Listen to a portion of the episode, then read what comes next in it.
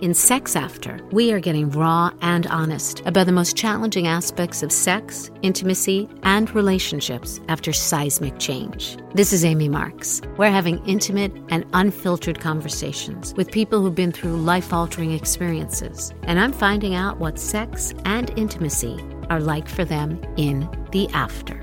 We're getting naked physically and getting naked emotionally. This is Sex After. I can't wait to have this conversation with Holly. Holly and I met in New York City when I was teaching at New York Conservatory for Dramatic Arts, and she was an acting student there. We're both now living in Los Angeles, and this is the first time that we've seen each other in person in over two years. Holly and I are going to be chatting about our relationships to our bodies, shame, love, and the power of choice. Please welcome my dear friend, Holly Tarkon.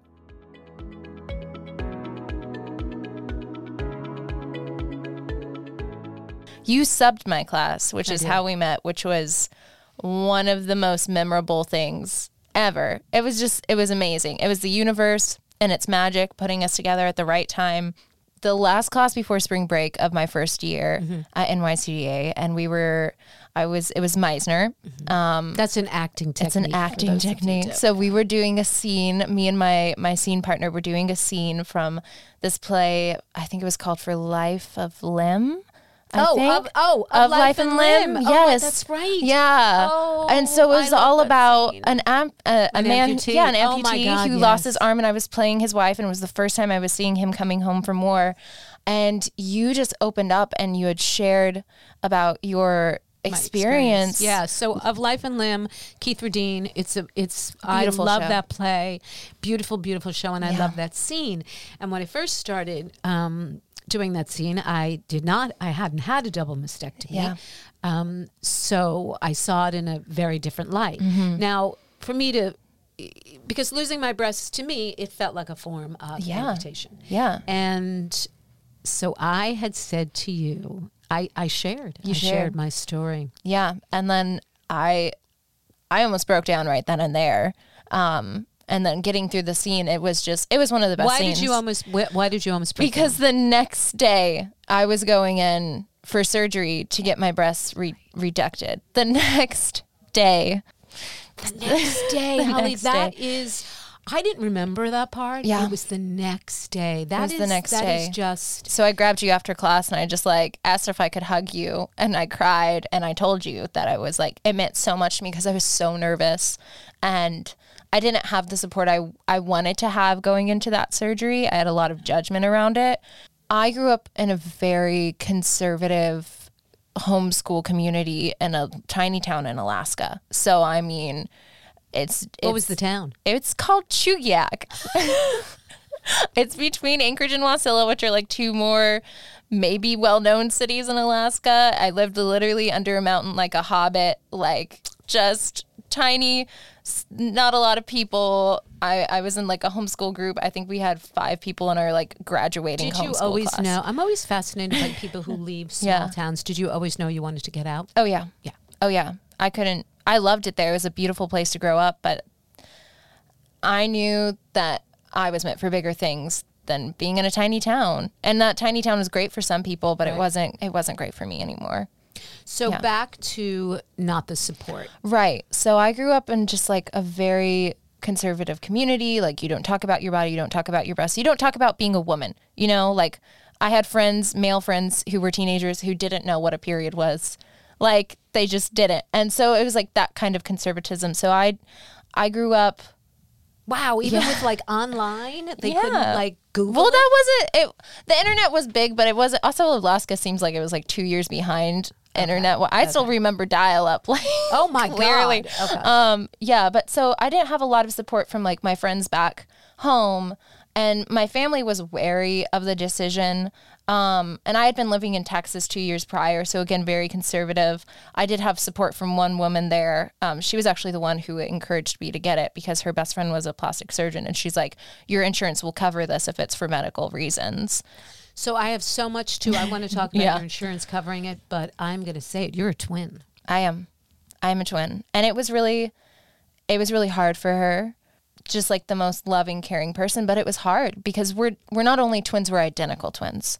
So being a twin, there's a huge bond, but being an identical twin, it's it's different because a lot of your identity is tied up with each other growing Mm. up. You know, like if my friends wanted us to come over, it was not Holly and Corey, it was the twins, you know?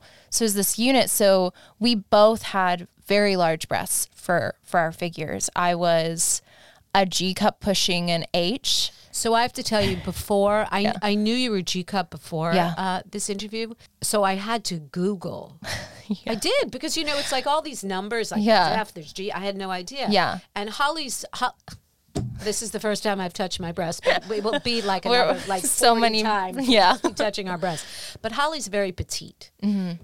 and G is is is a larger breasted woman. Yeah, I had a 13 inch difference between my my bust and my waist, and I I mean I have I still struggle with back problems. They're a lot better now, but I developed scoliosis very early on, and so having me and my sister shared this thing, right? We were we had one other friend who was very big busted. It was like kind of our little clique. We we understood what it felt like. What did it feel like, Holly? It was, I mean, especially as like a child and a teenager, it was really hard, especially in a, a, a like a conservative community.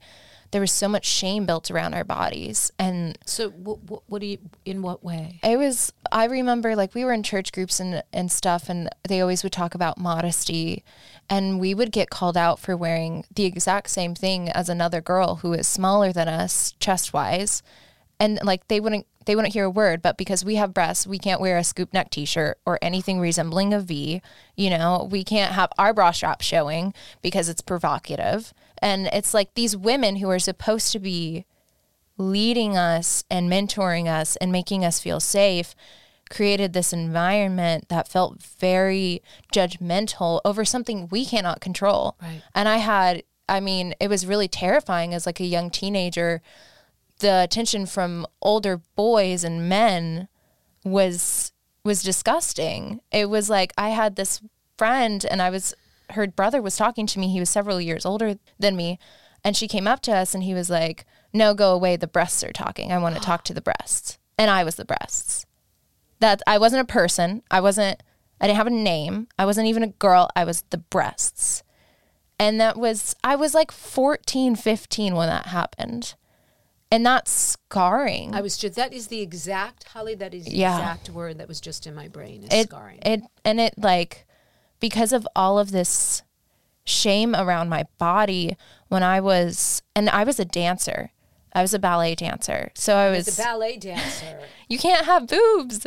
You can't I couldn't fit into any of the leotards. I would have to wear three sports bras under my so that leotards. must have really been painful. Oh, yeah. To to wrap to literally have Yeah. to tie yourself in. Mm-hmm.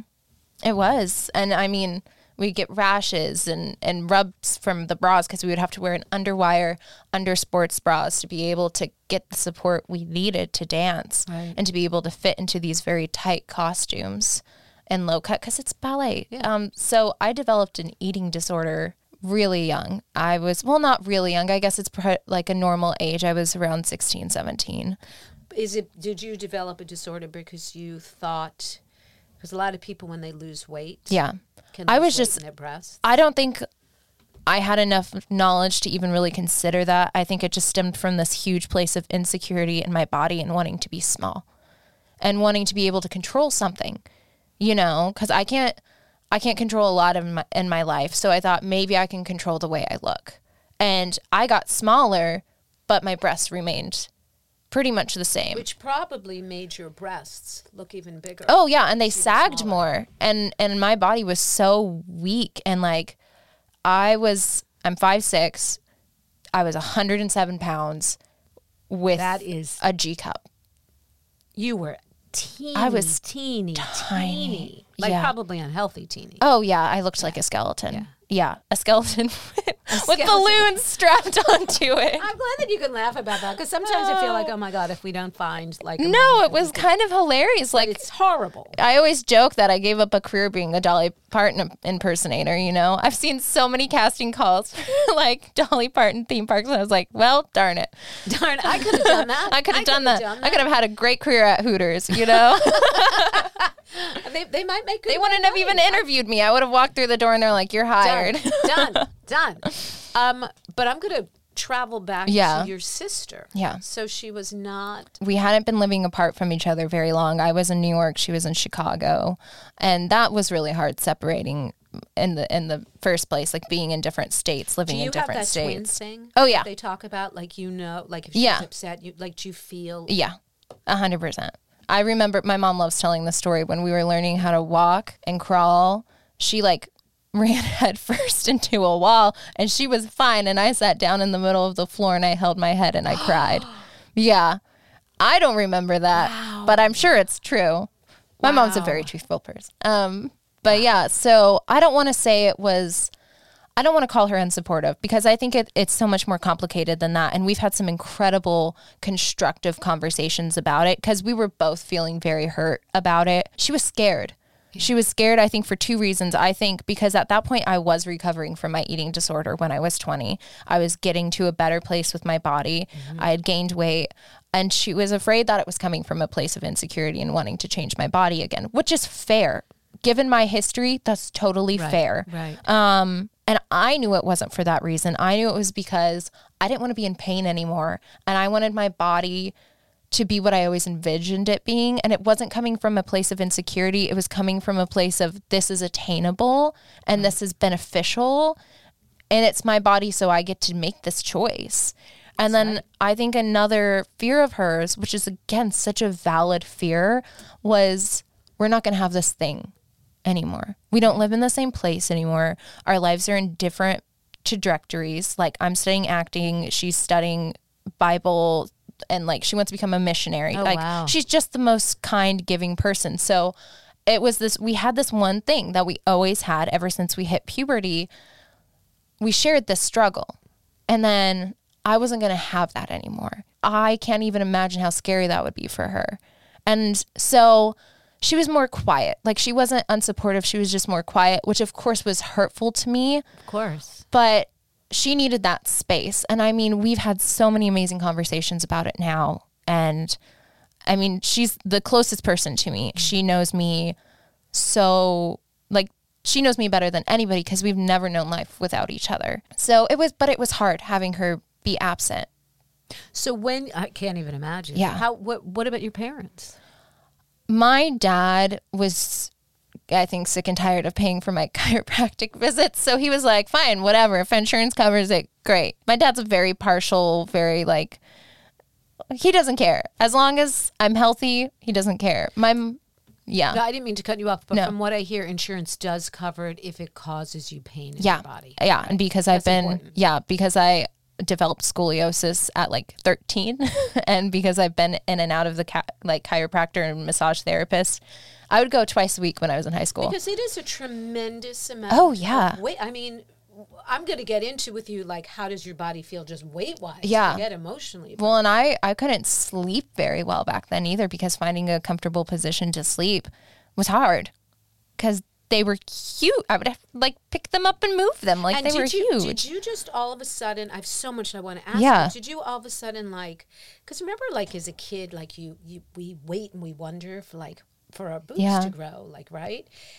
Did you wear training bras, or did you all of a sudden just like was it like boom snap one day your breasts? you know, it really felt like overnight because I remember being in a training bra and it like cutting me off at the nipple. Like it literally cut my boob in half and they didn't fit. And I was wearing these small bras for so, I was trying to squeeze into a D for so long before I went and got fitted at Nordstrom.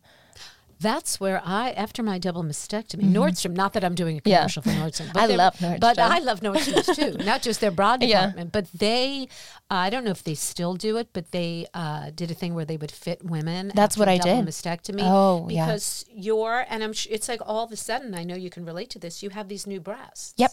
And and you know, I, in my case, I had implants. Yeah. it's just different, and and my my brow side shit, the whole Yeah. thing changed, and I think I probably cried the entire way through my fitting Yeah. with that woman. You Oh, I remember- for very different reasons. Yeah, I I remember you talking about that in your show though, because I might. Can I go off on a little rabbit trail about your show? Oh, I love it, Rabbit Trail. because okay, my show. go- You you can even Yeah. say the name of my show. Go ahead. Isn't it nice tits? It is. It's nice tits. I saw it in New York with. It wasn't. You weren't doing it alone. You had other women doing it with you. Did you, see the women of Hadestown do it? Yes. Oh, you saw It It was just amazing, and I I got to hear your whole story and how, like, just the fact that I'd never even thought about getting new nipples because I kept mine. They cut them down, but I got to keep mine. did. But I that just blew my mind, and there was one part in your show that was so so specific. And I lost it. And this was after my surgery, but it was just still so comforting just to hear women talk about breasts and be so open and honest about it. You were talking about the sandwich the night turkey before, sandwich. the This- turkey yeah, sandwich. This is ordering the turkey sandwich the night before my they- surgery. and they messed up your order, right? messed up my order. And I'm deeply superstitious. I'm like a nut with superstition. Yeah. And I had had like a bunch of surgeries before this because a year before I had DCIS, so I had two lumpectomies and then I had Yeah. all these different biopsies. And I always ate the same exact thing Yep. before every surgery. A turkey sandwich on lightly toasted rye with a slice of tomato Yes. and shredded lettuce. So New top. York. I love so it. New York. And I sounded my, my New York Jewish accent's Yeah. coming out as I Yeah. say it. But that's what I had to had to eat. Yeah. Take two. Go ahead. Holly. Yeah, but then I think you you mentioned either it was I can't remember if it was your apartment number or your building Chicken. number. They gave me chicken by They give you chicken eggs. I'm kind of it's weird that number like you're superstitious. I'm kind of superstitious around that number. That number has been just so significant in my life. It just it kept popping up in my life and so just hearing that again it just I felt this instant connection to you and I don't know why that's when I absolutely lost. I had to go to the bathroom. I was sobbing and I don't know why, but it was just hearing that number. I just like felt my soul was tied to your mm. soul at that moment. And then I felt like what you were feeling with the anxiety over the chicken sandwich not being turkey. And it was just, Yeah, it's funny. That's I feel like that's a scene that so many people really relate to. Yeah. It's just that one little thing because so many times in life, like something horrible is happening, we keep it together, we keep it together, we keep it together, we're And dying it's inside, one small it together. thing. and then someone like bumps into you or cuts you off in line, and you're like, and we Mm-hmm. Yep. just like lose, Lose it. our shit. yeah, it's Yeah. the catalyst that pushes everything and over. that just put me Yeah. I, I still laugh to this day that that's probably why my boyfriend and i broke up because Oh, i was like i think we were together three years after that but i think he was Yeah. haunted because i kept it together so much and this will take us back to the day before your surgery Yeah. but the night before you broke. i broke Yeah. so what was your how did you prepare for your night before Um, honestly, I don't. I don't remember much of it. I think I was so nervous, and I would. I had just gotten out of school. like, I'd finished class. I think I don't know what time Meisner got out. I can't remember. Maybe like five, six o'clock. Um, my mom had flown in the day before because she was living in Texas. Um, so I just think I think we got Thai food. Then I think I couldn't eat past like eight. you can't yeah, technically past 12 past twelve. but i i get nauseous and Yeah. mine was about eight And then I think we drove to Long Island because that's where the surgery was, and we checked into our Airbnb. And I think I just, I th- I think I tried to call my sister, and she she didn't pick up. Which again, no no bad juju on her. She was going through a lot. I was going through a lot. And then I think I just went to bed, and I think I just like prayed, Were you excited? Or I was nervous ex- and excited. nervous or- and excited. I felt like throwing up for all of the reasons, Yeah, you know, like I was, I, I just wanted to know what they were going to look like. You know, I, I wanted to know if it was going to be painful. Like I was a little scared because that was my first surgery. How long? How many hours was that surgery? Oh. I don't know. I was out the whole time. Of course you were. I don't, I don't don't, I remember. I think it Well, I'm was, glad you were out. I think That's- it was five. Yeah, I'm not six. Yeah, sure. so five or six. so they. Did you talk with your plastic surgeon beforehand about Yeah. what size you wanted to become? Yeah, of course. There, it's hard for them to like make you a certain size because they're they're just cutting down to what they think they can. I'd I'd had several meetings with him. I always joke. I was like, that was the first time I let a man consensually touch my breasts. And we talked about how much he wanted to cut off and like ballpark estimate where I wanted to get because he didn't want to make me proportionally small for my body. Um, but he didn't want to take off so little where it wouldn't help me health wise. I told him I wanted to land around a C. Can I just say a word I was just so struck by? Yeah. It's funny how like certain words deep like I'm like crying. How certain words deeply trigger Yeah. that you use the word cut off. Yeah. Now, my breasts I feel like were cut off. But, Yeah. But as were yours. Well, they were cut down. they were cut down. Yeah. Like a like a tree just cutting But part of there's it. still something to me, something so aggressive is not the right word yeah. Uh, about the fact of cutting. Yeah. That I think that's what terrified me the most. Because as I said, I was nervous. Like I had never had a surgery before. It's big surgery. Yeah, I'd never I'd never experienced somebody cu- I never I never even had stitches. Like I didn't know what it felt like to have my my skin tear and even the scarier part have parts of me taken off. That's I think that I think that's why I was so struck. Yeah. Because even though it was absolutely you knew you wanted to do this. Yeah. There's still got to be something deeply emotional. Oh yeah. I looked in the mirror the night before and I was like, this is the last time I'm gonna look like this. And it was exciting and terrifying and scary and, and strange because it's like it's almost like getting a haircut, you know? Like you look different but the same. Mm-hmm.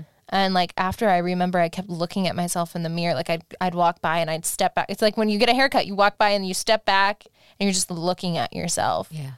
And that's when I remember right after I got my bandages taken off, looking in the mirror. And I mean, they looked horrible.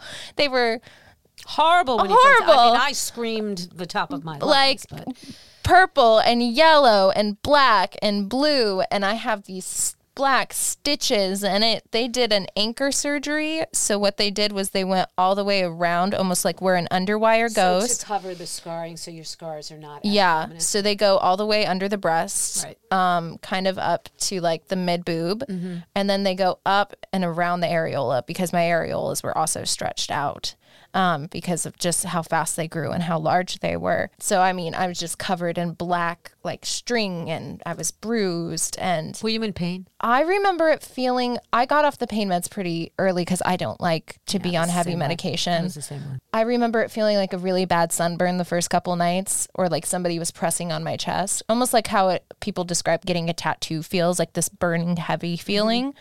And I would get these shooting pains, but it it was nothing unbearable. And I think I was so elated and relieved and full of adrenaline for so much of the after few couple days. I don't remember a lot of pain. That's fantastic. Yeah, even I'll still get occasional twinges on my on my scars, especially if I wear an underwire bra for like a whole day. They'll just kind of ache, but it's nothing unbearable. Did you? I'm backtracking a Yeah. little bit about when you looked in the mirror. Yeah. Right. When you looked in the mirror before, did you look at yourself with love? It was hard. I had to learn how to. It, it if I did eventually, eventually, but there was always this. I it almost felt like I was looking at a stranger. Cause what I saw on the outside didn't match my idea of who what I looked like. Right. And so I didn't love myself because I, I, I want to be very clear. I got to the point where I loved myself before I did this, which I think was the most Will you say important that again? Because that's just that is just everything. Yeah. I got to the point where I loved myself before I did this. How'd you get to that point? I think I'd been through some really, I mean, it's cliched, but I'd been through some really, really horrible relationships. And I think it's it stemmed from this place of insecurity, but I had been in some really manipulative, toxic, emotionally abusive relationships. And going through that, I realized I did have value. And I think going into those relationships, I was seeking value because I was so insecure. you know. Yeah, yeah. Yeah. I do. I think I love that you went into it loving yourself. Yeah. Would you say that you think it's important to love yourself before you have the surgery? I I think it is Tell me- because yeah, I want to know why.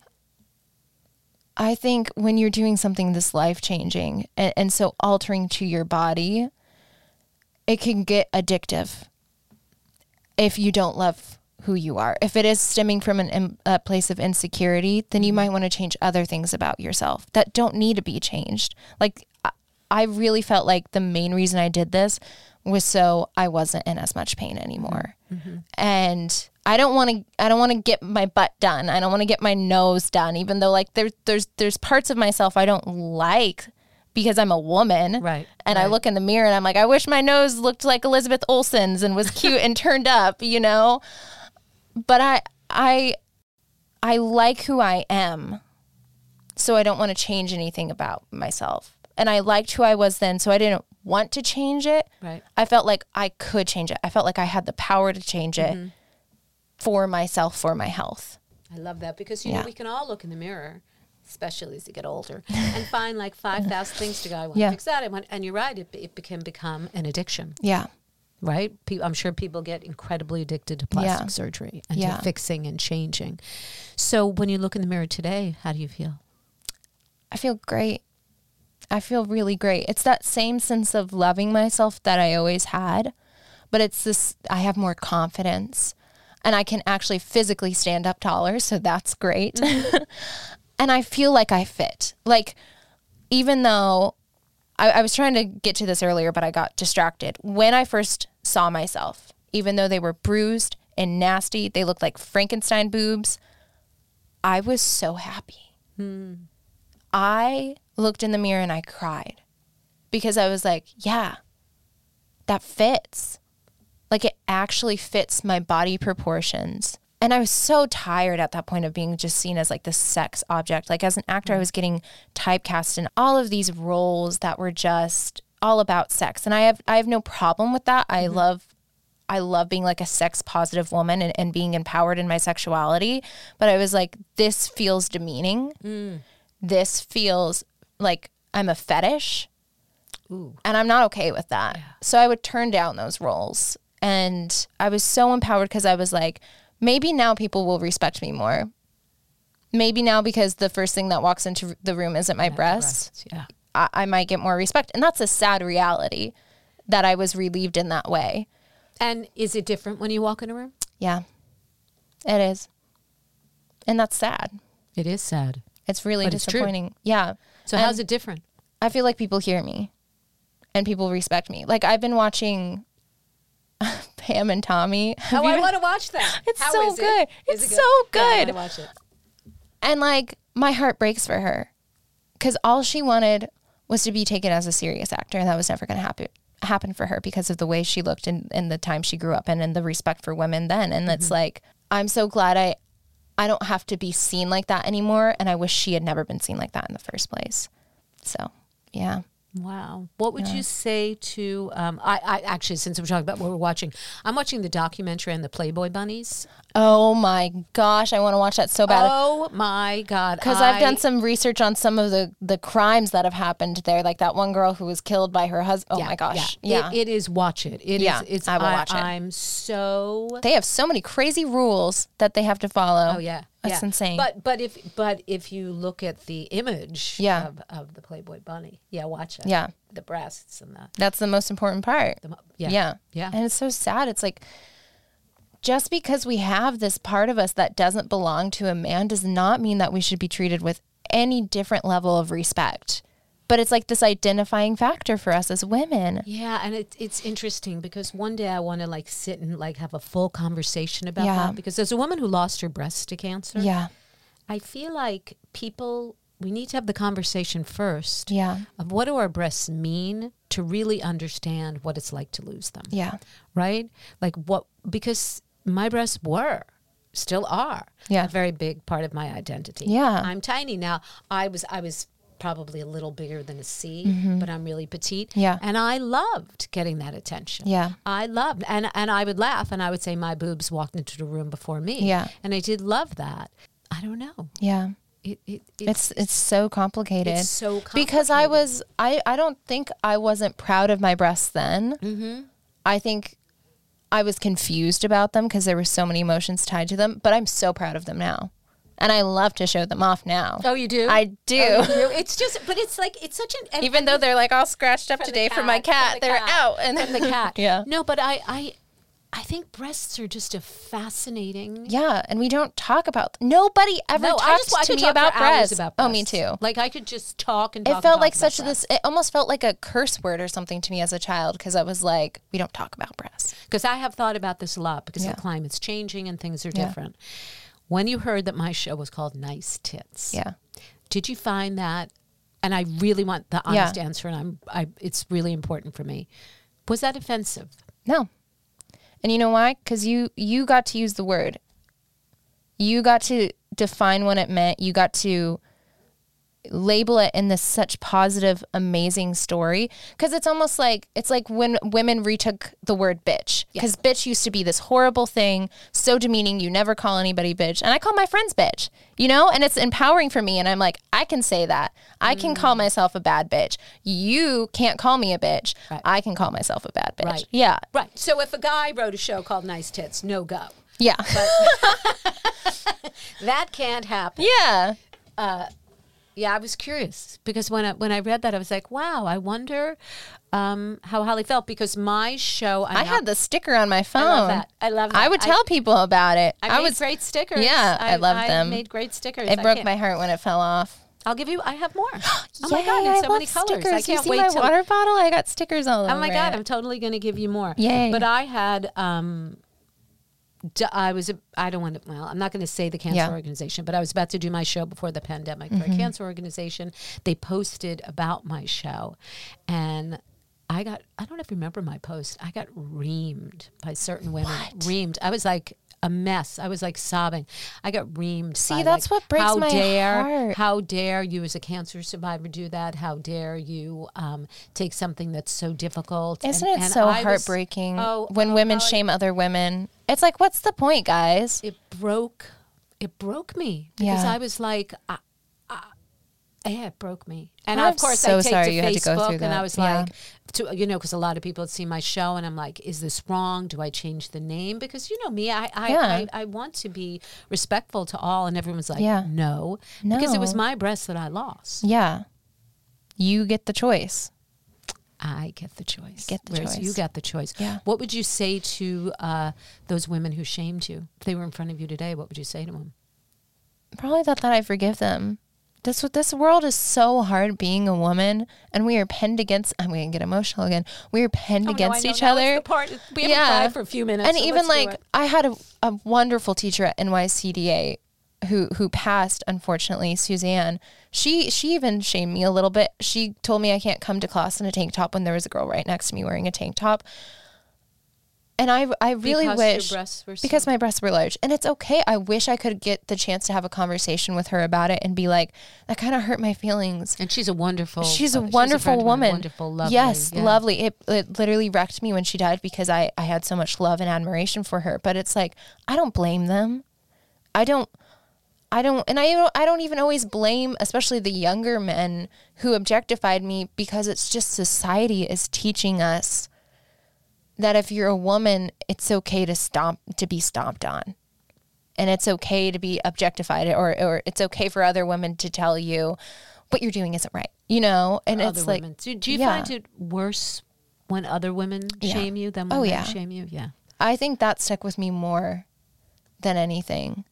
Because I even had some Christian men try to shame me for my body, and it it didn't touch me. It didn't hurt me the way it did with women. Because I'm like, you guys have these two. You're supposed to understand that I didn't choose this. Right. You don't choose if you don't choose what grows out of your body. Right. Like I didn't choose to have a G cup. And I don't know if sometimes it was coming from a place of jealousy or, or insecurity from them. Or that you were getting so much attention. Yeah. I guess you know. I guess we never know unless we ask. Yeah. Right. Yeah. So how were you sexually? How did it affect you? Because here Yeah. you went to, I mean, uh, I'm not even going to get into sex in high school, but when you were at uh, drama school, Yeah. with, with all these these hormones. Oh and- yeah, and- raging hormone. And I went to and I went to I, I I got an associates before that in a theater department. So I've always been around How did it affect you sexually? for a really long time. There was a lot of shame around it. I mean, I was a virgin till after the surgery. I Was that on purpose? yeah, because I I didn't feel I didn't feel comfortable being naked. I didn't. I didn't want anybody like I was always like, "Oh, you know what's so great is that idea of like waiting till you're married because then they don't actually have to see them because maybe they won't like them." You know? And mm-hmm. that's such an awful thing for me to think to have this shame around what they looked like. And I also knew like I didn't want attention just for them. And so I was never sure if the attention I was getting from men making advances and, and wanting to be with me and being attracted to me was because of who I was or because of what I looked like. Right, And that was really terrifying. And like, I had one serious relationship and I never felt safe even taking off like my shirt around him Why? What did you think he would say? he was so particular about the way he wanted women to look and and he was older mm-hmm. and I, and I wanted to be that young hot thing for him. And I was just because they were so large they sagged. Mm. Like Oh, they so came down so far. And I was so good at dressing to hide them so I didn't even know if he knew how truly large they were. So I didn't even want him to see me in my bra. And and that was Shame. That's yeah shame, it was shame. And and a, a and because it was with a human I didn't feel safe with.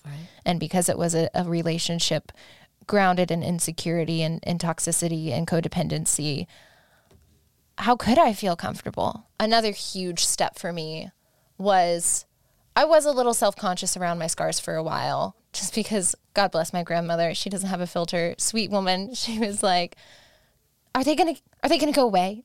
Like tell me they're gonna go away. And I was like, No, Granny, they're People really don't know what they say. no, and uh, and of course she didn't mean it in any way, but I was always a little insecure. And when I bought my wedding dress, she pulled all of these dresses for me, and there was one I was like, I don't think I want to try it on. She's like, just try it because it was a deep V, and I knew I knew it was going to show my scars. And I fell in love with that dress the second I oh. put it on, and I got married in that dress. And you can see my scars in pictures. And you yeah, showed your scars. Yeah. love that. I, mean, you could see it in some angles. Like it wasn't like they were on display, but like you can see them if you look for them. And I never thought I would want to wear something that exposed them, but I, I loved it. Do you feel that if, um, because I deal with, with my scars Yeah. from my surgery, do, do you feel that the more you love your scars, the more permission someone else has to love them? I think so. And I think I, I think it's so interesting that I'm proud of these scars, and I'm also proud of the emotional scars. Because we used the word scarring earlier from the shame that those women made me feel. Right. I'm proud of all of them. Tell me why. Because they made me who I am. And they've also enabled me to helping other women going through this. I've I've talked to probably half a dozen other young women who want to get breast reductions. You like you and I have this like brain meld because the next question I was going to say to you, I was talking about this podcast to Yeah. uh, one of the, at one of the schools I'm subbing Yeah. at, and they're like, "What's it about?" And I told them, and then I I mentioned you, Yeah. And one other girl, she went like white, oh, bless and her. she just started crying, Oh. and she said, "I I." Want to get a breast reduction so Yeah. badly, and and and she and I was like, well, and and I'm go if you're okay with it, I Yeah, would love I would to have love to have her talk to her. Yeah. Yeah. Because when I said, well, I'm sure Holly would talk to you, she was like, Yeah. really? I, I have no one to talk to. So tell Yeah. me about when you talk to young women. I've I've had over the because it's been four or five years now since I've got it. I, I've gotten to talk to around six other women, How and I find you? Social media, I made a huge post about it when I got it done because I was proud of it. I was like, I did this and nobody's going to tell me that it's wrong. And I'm proud of it. And so, because I've been so vocal, and I wrote a poem, and I, I used to work at a poetry club down on Bowery, and I, I read that poem there. And I Do you have the poem with you? oh, I don't know. I Okay, well, might. we'll- we'll look, we'll look. um, and so, and the friends of friends have sent them my way. Like, like people I barely know who follow me on Instagram have reached out and like my friend just recently he was talking to this this young person who they were female assigned at birth and they want a breast reduction and they're not they're non-binary. So they don't want to get them removed. They just want a reduction because they are larger. And he gave them my number and they're like hey i don't know if you remember me. We've met a few times. And like can I ask you some questions? And I was like, hell yeah. Ask away. Let's do this thing. You want to do this thing? Let's go. That's Like, great. I mean, yeah. that's why I do this podcast. Yeah. Because I think it's, and I think it's so important because I have another friend whose daughter yeah. wants to get a reduction. I think people don't realize how prevalent this is. Yeah. And I was so lucky. I had a friend that I grew up with in Alaska who had had one a year before me. And so I got to ask her some questions and, and have somebody who I really felt, and I grew up with this girl. And so I really got to have somebody who I connected with. Right. And we danced together. And like, it was just amazing that I got to talk to her about it, you know? Yeah, it's a very, it's a really important conversation to have. And I think sometimes, not that anyone, I mean, people don't understand, but I think if you've been through something, Yeah. there's just a very different level Yeah. Of getting it. Yeah. And I love talking women through it because I think it's such an empowering choice. If, if you want to do it for your health, to improve your lifestyle, Right. then do it. And screw what anybody else says. Like, I want to be there to empower you and to encourage you and to help you figure out how, how to work your insurance and and the right doctors to go to because I love research. So just tell me where you are and I'll Google all the plastic surgeons in the area and Oh, I I'll help that. you. It is about like with with finding the right doctor. Yeah. It's very very important because Yeah. I was very blessed. I went to a great doctor, but uh, not everybody. no, I had a great doctor. I didn't even need drainage tubes. Oh, I have the drainage tube. Yeah, that was my biggest fear. I was so scared of the drainage tubes, and I remember the night before, I was just like praying. I was like, "Please, God, don't let me have drainage." Tubes. Yeah, the drainage tubes for I, I felt like I was the uh, bride of Frankenstein. Yeah. So there there are these I don't I mean you have to Google to see a photo of them, but there are these tubes Yeah. that basically correct me if I'm wrong, they fill up with your blood yeah, and pus, and yeah, and pus and blood.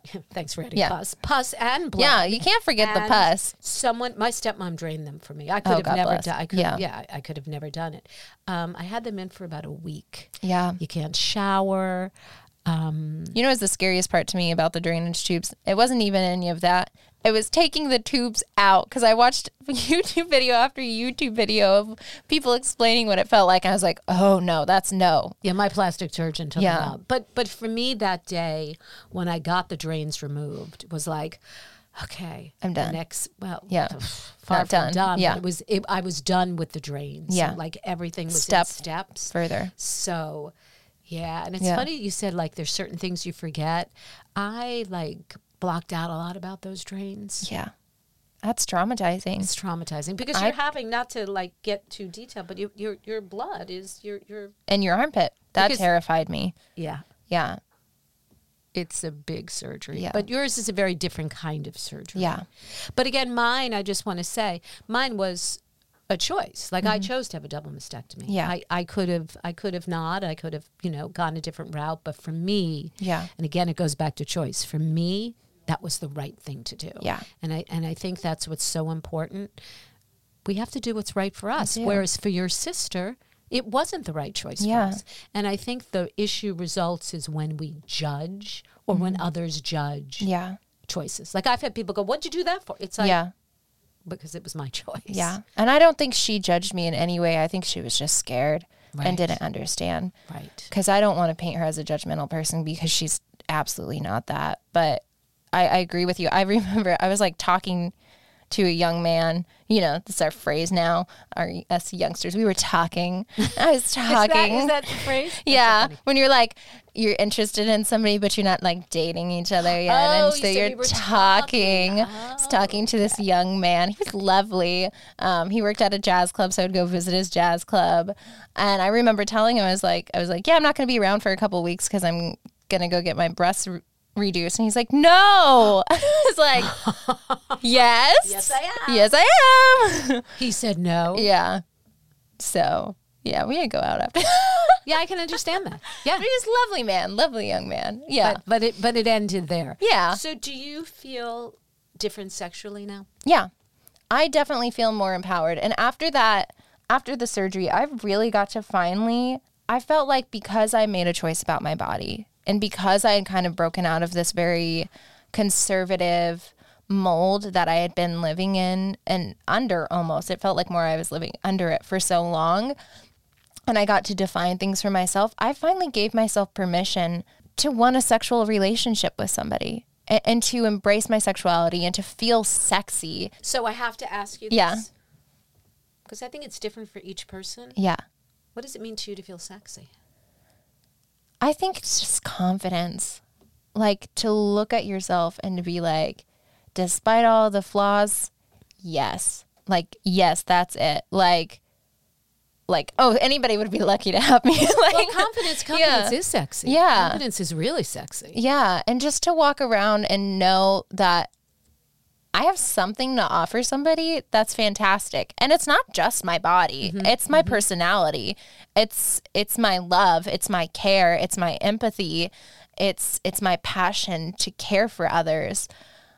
But also my body's great too. So you're getting the whole package. Like You said but also my body- Holly's a beautiful woman. Oh, thank you. But also my, but I love that. Yeah. I love that. Yeah. and and, and you said it in such a self love way versus like, well, you know, I have this great body. You yeah. know, I don't think I have the best body ever, but I sure like it. So but isn't that like Yeah. everything? yeah. And you couldn't have said that before. Yeah. Or you could have, but you didn't. Say Yeah. that before. And I was, I think at the point of the surgery when I finally decided to love myself, I was just sick and tired of hating things about myself. I, I was sick and tired of grabbing at my cellulite and and trying to find arm fat and and worrying about like back fat under my bra straps. Like I was sick and tired of it. Back fat under the bra straps is the word. It really is. Right. You put on the top. You're like, what is that? But What- also, like, what is but that? also, it's natural. Like It is natural. It's natural. Like, and it's also great not to wear a bra. I could never not wear a bra before. Like, I'm not wearing a bra today. That- Sorry, at- TMI. Oh, oh. Look at how perky Really? they She's are. so perky. I have so much power now in shopping for underwear and lingerie, like I know, and swimsuits. Like it just feels so nice to buy things that fit. And that also makes me feel sexy is to be able to buy things and have it fit and, and just like look at myself in the mirror and be like, wow, I can wear lingerie. Wow. And it doesn't, I don't look like I'm wearing like a granny bra mm. anymore. Oh, because I would They don't make them cute. They, don't, make them cute, when they're like a G. Like it's very rare, and if you do find something that's cute, it's over a hundred dollars. So I'm very excited. We found your poem. Yay! Would you read it to us? yes, I apologize if I stumble because it's been a long time and it's a long And just one. tell us when you wrote it. I wrote it two weeks after the surgery. Okay. Yeah. Great. Um. So it's been a while since I've read it.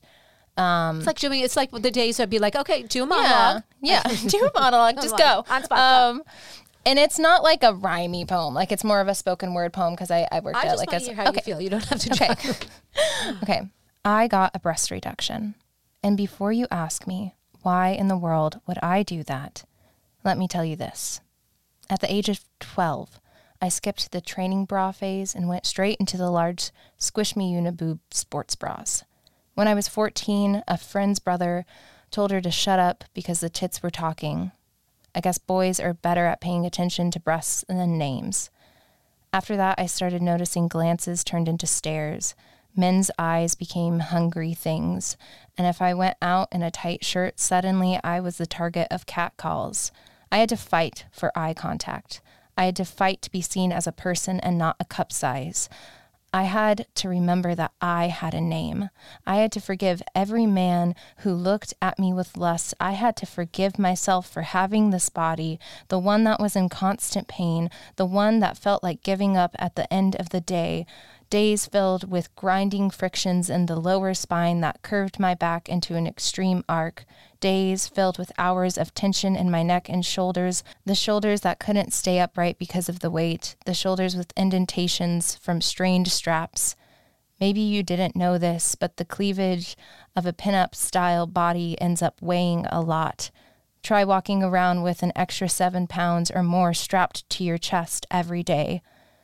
The opening of Baywatch is every man's dream, but they don't know that you can literally break your clavicle from the weight of bouncing breasts because big breasts look glamorous until you see the spinal damage, the hours of lost sleep because you can't get comfortable, the broken underwire bras that dig into your skin and make you bleed, leaving scars. There's nothing sexy about the charge to your credit card to buy something that will actually fit you and make you feel less deformed, even if it's like a grandma bra. It's cute to laugh and joke about jugs, tiggled biddies, breasticles, tatas, boobies, hooters, cans, fun bags, knockers, melons, and juggernauts.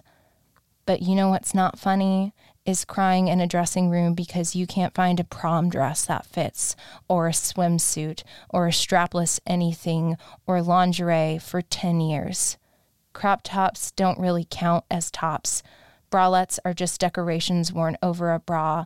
Button ups were a joke.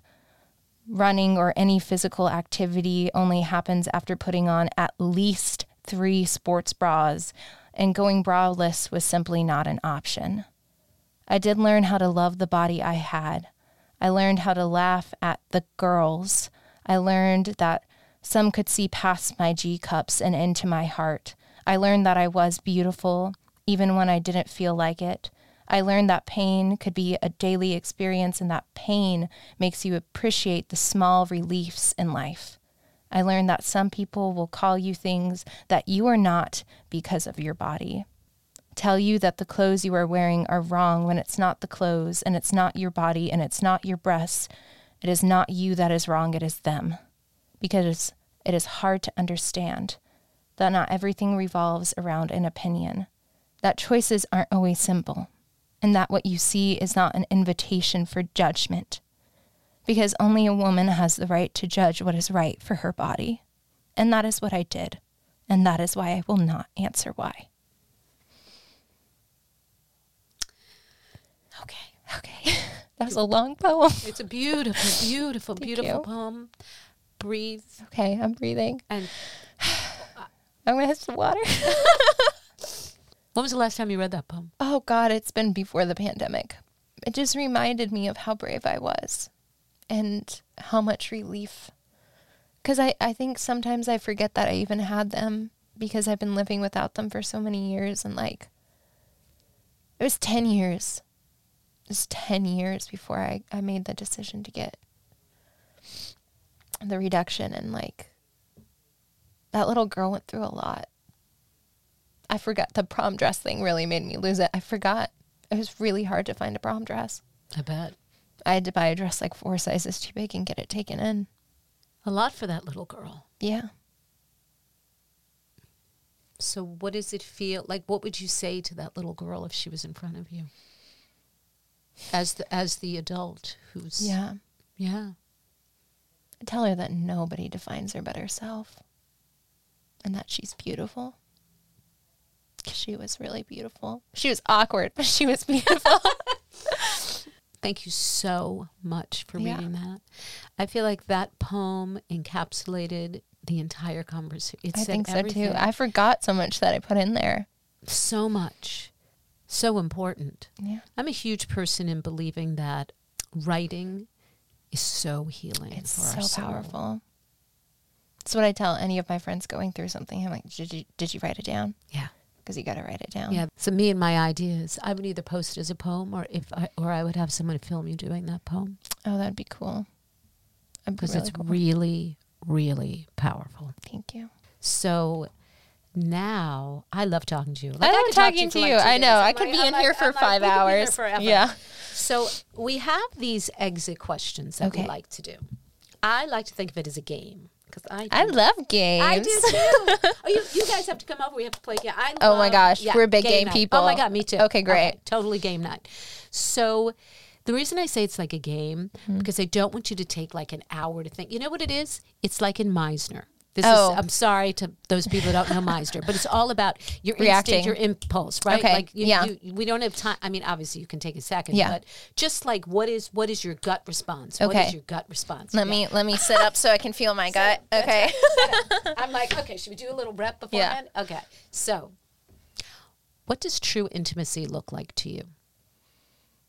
Not being afraid to show them every part of you. Why do you think we are so obsessed with sex? Our culture. It's and it, it's ingrained in even like fun like fundamental Christian. It's just we're all so obsessed. It's our culture. It's because we're afraid of it. Go, go a little further. Talk to me a little more about that. I feel like, and and it breaks my heart because I see it so much with my friends in the LGBTQ plus community. People are just afraid of sexuality and are afraid of something that they have no business knowing about unless that person shares with you. And we're just obsessed trying to regulate it to make something fit into this perfect little box so we can understand it and make sure it's acceptable when there's no such thing when it comes to sexuality. What's something in your after that you're still working on? Oh, that's a hard one. I have to work on not being afraid that they'll grow back. Do you think about that? Yeah, especially after if like when I have kids. I'm terrified. I know somebody who got them done very young and they went on birth control and they gained a lot of weight and all the breasts came back. And I know your breasts get bigger when you breastfeed. So and I'm also scared that I can't breastfeed. I won't know until I get Oh, there. right. Yeah. Right. What is something people would be shocked to learn about what you went through? that I did it all myself. That I drove to Long Island all by myself multiple times for doctor's visits. I called the insurance. I, I, I did it all myself. What is one thing you'd say to someone going through what you did, or I will even rephrase that mm-hmm. young woman approaches you? What is one thing you would say to her? That you need to trust that you know what's best for your body. And that nobody gets to define who you are but you. That was beautiful. Thank you. I think I'm gonna like cry for the next like four hours. Me too. First of all, seeing you, to see you, to hug you, just fills my soul with such joy. To be in the same city as you Yeah. makes me so happy. yeah. But thank you. Yeah. Thank you. Thank you for sharing your truth. And thank you for making this platform and for just being brave and making that show. Sex After is hosted by me, Amy Marcs, and is produced by Chris DeRosa. If you enjoy the show, I'd love to hear from you. DM me on Instagram at Amy Marcs and Sex After Podcast, or send me a message on my website at amymarcs.com. And please follow, rate, and review the show and help us spread the word. Until next time.